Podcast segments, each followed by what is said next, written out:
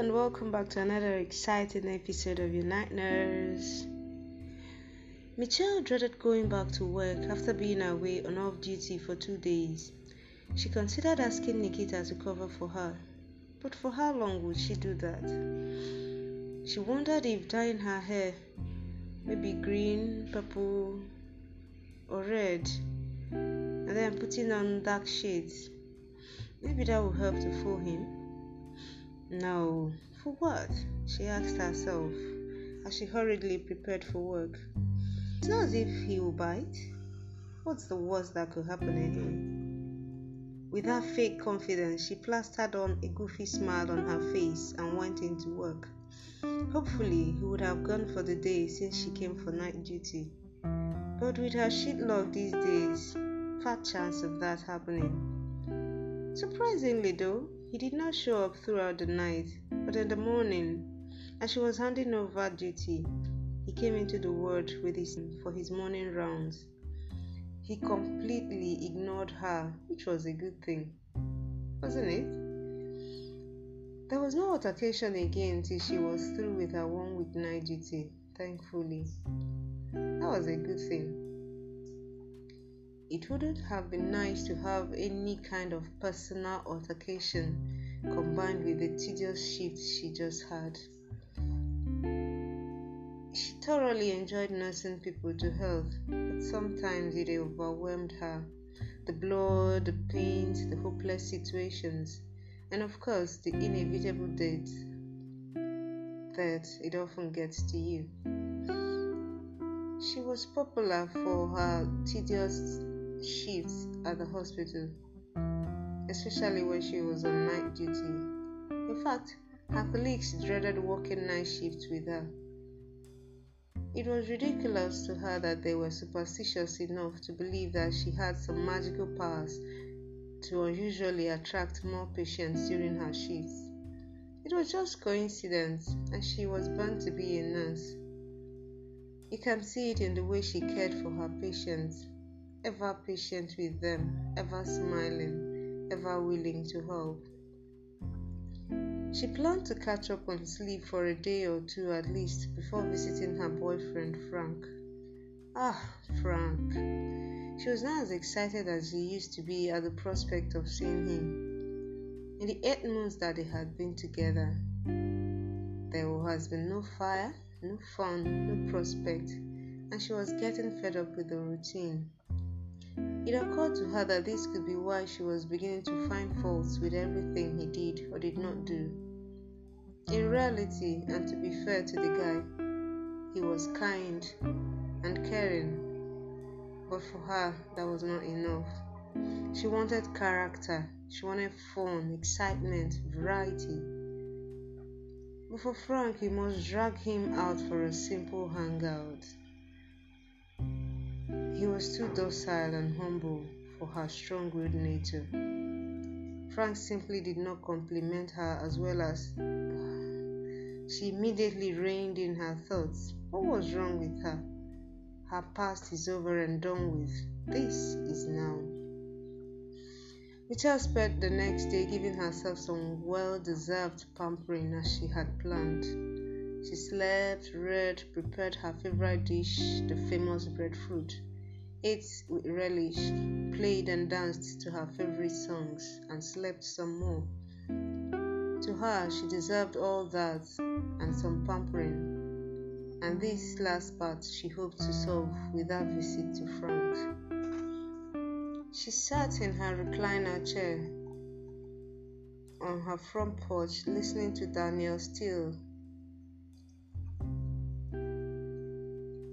Her novels had that impact on her, bringing out tears. This time she was reading message from Nam, and it was not different from the rest.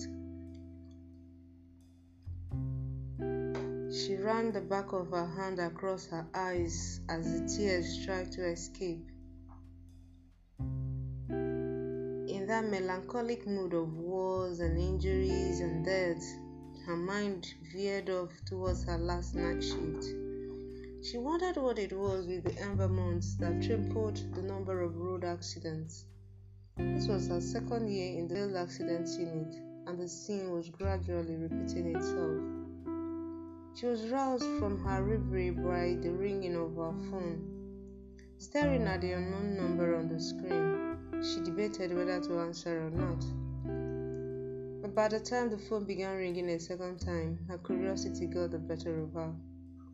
She tapped the answer button and kept quiet, listening to the other end. Immediately he said, Hello. She knew it was him. But before she could disconnect, his rich baritone voice said in her ear, Don't even think of hanging up on me, Mitchelle. Having her attention, he continued, I am sure you know who is on the line. You may want to look out your window. Her mind skipped at that. I'm sorry, but I'm not at home right now. What do you mean? Mitchelle lied, suspicious and apprehensive, knowing how determined he could be if he set his mind to it. He laughed at her and responded gladly, I know you were there. Do not, do not make this harder on yourself. She remained absolutely still in her chair, not daring to risk his discovering her. He can never be too careful, just in case he was truly out her front. Mitchelle was thank- thankful that she was in her favorite spot on the porch, which was hidden from the road. She was sure he didn't know she lived there. But just in case, somehow had that information, she was protected, for now at least. The early Harmattan wind stirred the hibiscus tree, sending a wave of cold through her body. She berated herself for not putting on a t shirt, at least, rather than the flimsy halter top she had on. And now, she dare not leave the seat to go get a better clothing on. I am not home, but you're welcome to make it harder on yourself, Doctor. She resisted the urge to end the call at that point, but figured that her mother raised her better.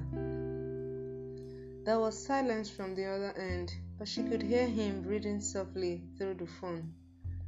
As the silence stretched, she wondered what he was thinking and why he had asked her to look out her window. Was there a remote chance that he was standing across the street again? All right, Mitchelle heard him say. She let out a breath she was not aware that she was holding. All right, what? she asked hopefully. Can we please be civil about this? Please come down. I'd like to see you, he said in a calm voice. I told you I'm not home. But why would you want to look out? Why would you want me to look out my window, by the way? Wait, wait.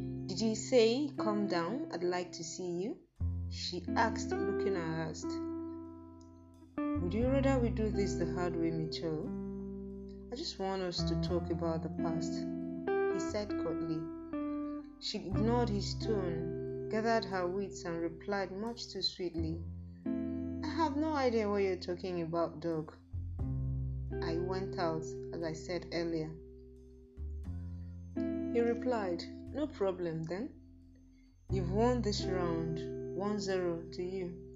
Let us do it your way this time. And he disconnected the call.